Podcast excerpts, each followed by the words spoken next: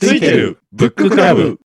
はい、ついてるブッククラブ。デジついてるブッククラブはデジタルハリウッド大学の橋本大也。新未大門の石谷正樹。八戸経済新聞の聖子達夫のチェンジログの達夫がお送りする月に一冊本を読んでいこうというポッドキャストです。今回は前回皆さんに選んでもらった本「日本の構造50の統計データで読む国の形」という本をみんなで読もうということになりました。今回はそれぞれの皆さんに本の感想を聞いていきたいと思います。ではダイヤさんいかがだったでしょうか？はい、あすごい面白い本でした。日本の構造、まあ、50の統計データが紹介されてるわけですけれども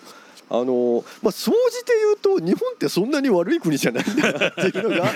の どのデどのデータを見てもねあのこれまで日本はここがまずいって言われてるんだけれども国際的な順位で見るとそれほど悪いわけではないいとやもちろん全体で見ればね国全体から見れば、上の方にありますからね。そうですね。なので突出して悪いところはないんだっていうことが分かったということなんですけれども、あのまあ私職場が大学なので今、はい。やっぱ大学教育関係えーのことはすごい気になってそこにはいろいろ知らないっていうかことが書かれていましたね。あの特に大学や引率大卒引率と高卒っていうのは1.29倍の収入の格差があるんだけれども、うんえこれは国際的に見るとそれほど大きいわけではないと。そうですねそれからうんあと名門校に行こうが普通の学校に行こうがえ実は賃金的にはあまり変わらないと。そうそうそうそうそう。えーで海外だと結構そこ衝撃でしたね。ねだから大学っていうのはとりあえずどこでもいいから行っとけばいいという存在であってあと行けなくてもそれほど悲観する 必要はないっていうあのことですよね。だから日本はその学歴社会ではないというあのことなんだなと思いましたね。いやでもそれはんなんとなく知っていたことではやっぱあってそれのなんか裏が取れた感はありましたよね。うん。うん。ただまああの大卒はホワイトカラーになりやすくって高卒はブルーカラーになりやすいと。そうですね。だから学歴は、あの収入ではなくて職業の方に現れているとそうですね。いうことがあってですねそこら辺がまあ私はあのすごい気になってじゃあ何のためにその大学って頑張ってブランドとか作ってんだろうみたいな。それ実はあんまり意味ないんだと収入的にはね。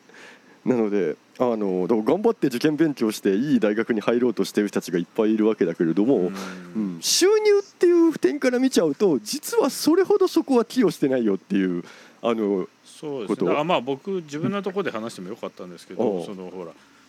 学歴よりもやっぱり資格うんうんの方が全然露骨に差が出てるっていうのもなんかねあ大学じゃないんだみたいなね。あ うあ僕もあれですけどあと業界にもよりますよね。なんかもうその業界に入ってしまえば業界全体が給料がいいとかあと逆に業界全体がもうブラックでどどの段階に行っても全員給料安いみたいな業界も多分あったりすると思うんで。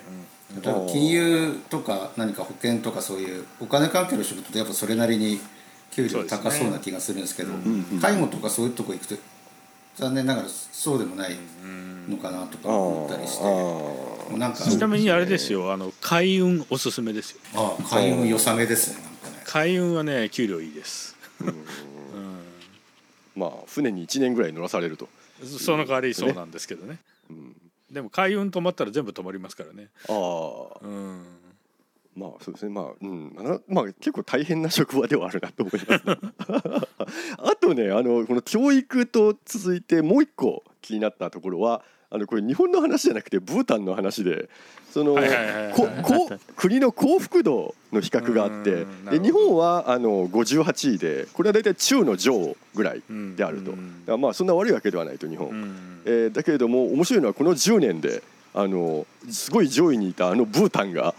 大凋落95位まで凋落 で理由は他国の豊かさを見てしまったこと。もうねこれね実は私昔から言ってた。この統計本当に意味あんのかと。あのそのすごいなんかもてはやされすぎでしたよねブそうータンでそう当時ね。明らかにねもてはやされすぎでねそれをまた持ち上げる人もいっぱいいたが結構当時から分かる人は分かってた気がしていて、うん。まあね。あのーだからやっぱり他国の豊かさを見てしまった瞬間もうガタ落ちということになっちゃって、あのうん、そこが面白かったですね。知ら知らないことこそ幸せ ああまあそうね。知らな結ければい。いね。そうそう。だから 北朝鮮みたいな 北朝鮮の人は幸せかどうかわかんないですけど。いやでも調調査したら絶対幸せ度高いまあですそう答えざるを得ないしね。はいはい。はい。そういう感じでした。はい、はい。ありがとうございました、次石谷さんよろしいですか？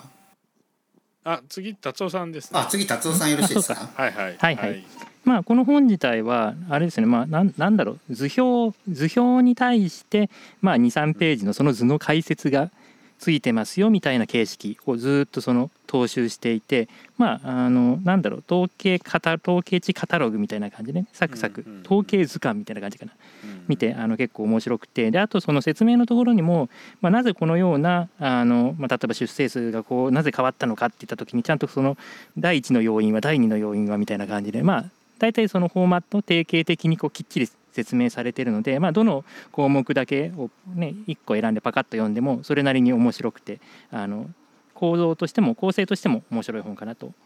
思いました。で、えー、と僕もいくつかで気になったところを挙げていくと、まあ、さっきあのダイヤさんも挙げてたんですけれども、まあ、あの大卒とかとの障害審議の差が日本はあんま少ないみたいなのがあってでなんかまあそうですね大学院卒もそんなに大卒とそれほど変わらないみたいなのがあったんですけどなんかちょっとここでなんかちょっと僕の経験を話すと大学院で修士卒と博士卒あるじゃないですか、まあ、2年行ってと、まあ、5年行ってのがあるんですけど。でそれでで僕の場合それであの5年いてあのメーカーの研究所と書いたんですけど実はあの院卒でもあの博士卒でも給料同じなんですね。あそうなのでそうそうだから実はそのまあ普通に働く分にはあのうん修士卒と博士卒は3年分働いてないだけ障害賃金が違うっていう。その点だけはねあの、まあ、その会社に限れば学歴がまあ低い方が儲かるみたいな。そんなのそんなのちょっと思い出しました。であとえっ、とそうですね資格の話もさっき出てたんですけどその資格の必要な職業ほど男女格差が小さいっていう項目あったじゃないですか。うん。紙版で言うと104ページかな。うんそれで見るとなんかまあ確かにあのそうですね。税理士であったりとか大学教授であったりとかあのうんそういうちゃんとしたあの資格のいる専門職みたいなものは本当に男女差が少ない。ただその中であの、まあ、医師とかだったらちょっと若干男性がとか、まあ、それはまあやっぱりそのどれだけ働ける夜勤がどれだけ入れられるかみたいなそういうところのまあ、男女の働き方の違いみたいなのもあるんだなっていうのがなるほどなと思います。でなんかそうそうあのパイロットっていうのがあってでパイロットの項目はもうほとんど男女差うん全然なくて、まあ、確かにまああのパイロット残業もないし大体その予定された時に行くわけだから、まあ、確かに男女の違いっていうのは出てこないなと思ってだからそのなんだろうサービス残業的なものとかお付き合いで飲みに行くとかそういうものがないような専門職っていうと本当は本当に男女差ないんだなっていうのはちょっとうん。なるほどなと思いました。であともう一個だけ、えー、と面白面白かった興味深かった項目としては、えーとですね、税金な、えー税金じゃ年金の話ですね。100、うんうん紙で言うと178の社会保障でのうん。あの払っ今までに払ったお金と、まあ、それを受け取るお金とどれだけ差があるか、まあ、だから年金払ったものが戻ってこないとかいう話がちょっと話題になってるじゃないですか。でまあだから年金払い損が1円も戻ってこないのかよと思いつつも見てみるとまあ悪くてもまあ十何パーセント戻ってきませんよくらいなんですよね。うんだからまあそう考えるとだから、まあ、そんなに悲観する話じゃなくてだかうんらせっかく年金払ったのに老後になったら1円ももらえないみたいなことは、まあ、実際のところありえないと。ううん。ん、で悪くてもまあそんくらいなんか十数パーセントとか減るくらいだなっていうのがあって、まあ、確かにこう言われると見るとそうだなって言うんだけど意外とみんなこれ知らないでなんかもう年金消えちゃうみたいな 騒いでるっていうところもあるのかなと思いました。なんかここねあのここの項目のグラフはすごくあの分かりやすくてもう一目であなるほどあこんくらいな、まあ、マイナスなのかっていうのが分かるのでちょっと冷静になれるかなというふうに思いました。という感じで結構そのなんだろうなるほどなグラフが結構あのいろいろあって、まあ、なんだろうま豆知識ではないんですけれどもなんかまあニュースとかで出てくるようなあのいろいろな事柄に対するまあネタ本としてね、まあ、リファレンス先としてまあ新書でありながら結構使える本かなというふうに思いました。はい、私からは以上です。はいはい、ありがとうございました。じゃあ次石谷さんよろしくお願いします。すいません。私またなんか相変わらずで最後まで読み切ってないんですけど あの最後まで読むような本じゃタイプじゃないそうそうそう。パラパラでもままあ確かに。ず、うん、まず全体の構成が素晴らしいなと思ってすごい直近の話から始まってあの大きな経済の話からでその自分に降りかかってくるところの順番でいくんですよ。だから先に教育の話が来てから、えー、と労働の話になって生活になっていってっていうふうにだからこれね大学生の時に僕これ読みたかったですよね。ああそうね、うんうん。確かに。そうそう。大学生の時にこれを読んでいたらもうちょっと俺真面目にちゃんと仕事のこと考えたんじゃないかなっていう、うん、で自分は何をすべきなのかどこ行くべきなのかみたいなことは多分だから本当に今これから仕事決めようっていう人たちには本当に読んだ方がいいうん本っていうのはすごく思いましたよね。であとなんかさっきの第3のブータンの話みたいななんかみんなこう言ってるけどなんかちょっと違うんじゃないのとかいや多分こうなんじゃないと思ってたんだけどちゃんと調べてなかったみたいなやつが結構いくつかやっぱあってあやっぱりそうなんじゃんみたいなとかあとなんか切なかったのは結局結婚問題は収入問題だみたいな話とかね。あなんだそういうこと？みたいなとか。であとやっぱりねあのさっきから何度も出てきてますけどやっぱりその大卒学歴ではなくて資格の方が、えー、と障害賃金に関しては大きく採用しちゃう、うん、だからそうすると人生ゲームって結構正しいなみたいなね。あそこで資格取れる資格のカードを取れるかどうかで人生ゲームの勝負決まっちゃうので それも結構正しいかなっていうところですかね。でなんかこうあとね僕はあれじゃなあと切ないなと思ったのはあそこですね。あの結婚のところの、えー、と男は収入が、低いほどあの独身率が高くて女は収入が高い方が独身率が高いっていう男女で逆になってるっていうね。あれもなんかなるほど今時っぽいなっていうのがだからなんかこうまあもちろん大人になっちゃうと,、えー、とどうしても自分が普段やり取りとか情報を取ってるところのそのまだら加減でこうね下手すると20年ぐらいこう情報アップデートされてないやつとかもあったりするのでなんか一旦こう学生さん向けとは言いつつもその社会人になって20年ぐらい経ってみて10年でもいいんですけどその一旦こう今の状況ってどうなのっていうのをざっと把握するにはすごくいい本だなって。であここの部分は僕はアップデートできてなかったなみたいなところを言うのとであとね当然話の流れでじゃあそのさっきも出た社会保障とか老後とかであと地域の話も出てくるしその辺も含めてもねあのこの先じゃあどこに何を自分のリソース使っていったらいいんだろうって人によって当然状況が違うから違うんですけど全体の状況を一旦ちゃんと把握するっていう意味ではだからねグラフの解説文も僕が見た範囲ではそんなにこうバイアスがかかった解説もなかったかなっていう気はするのでそういう意味でも非常にいい本だなと思いました。はい、はい、ありがとうございました。皆さんそれぞれの視点からね感想をいただいたんですけども、私とりあえずコスパいいですよねコスパ。そうですね。でそれぞれ注目するポイントが違うっていうのもこうやってみると面白くて、私が興味があったのはやっぱ教育子供いるんで教育のところとあとなるほど。地方格差のところですね。ああそうそうでも両方合わせたような感じっていうあ両方合わせたって私の個人的な経験だと私大学院工学系の大学院修士2年を待ってあの建設コンサルタントみたいなところに就職したんですけれども、で高卒の方もいてで高卒の同い年の高卒の方と同じぐらいの給料だったんですね新卒で入ってあその入社6年目の方とまた新卒してで実力的には明らかにもう入社6年目の方がバリバリもう中堅とは言わずともかなり戦力になってるのに私新卒で入ってまあ同じ給料だったからその高卒の方はすごく面白くなさそうでですね。ああ だから学歴が高い方が上っていうのもまあありっちゃありだろうけどやっぱ会社に入った年数が高い方があた長い方が上っていう考え方も日本だとまあありなのかなと思ってですうん。ねだからこそなるほどね。その1.3倍っていうこうあんまり差がないみたいな感じになっちゃうのかなとか。あとメーカーなんかどうですか？ねトヨタ自動車とかそんなにこうやっぱ差がないようになってる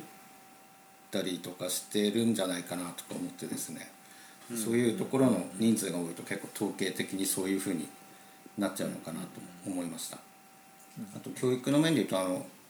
中中央じゃない東京の都心の方の中高生の塾のあ小学生のか小学生から中学受験があるから、あれが異様に高いんだなと思ってですね、私たちのこの小学生で塾に地方であの受験のために行くっていう人がほとんどないっていうことを考えるとすごいなと思って、まあ、それだけ高いっていうのもあるけど、まあ、高いお金を払える人がいっぱいいるっていうのもまた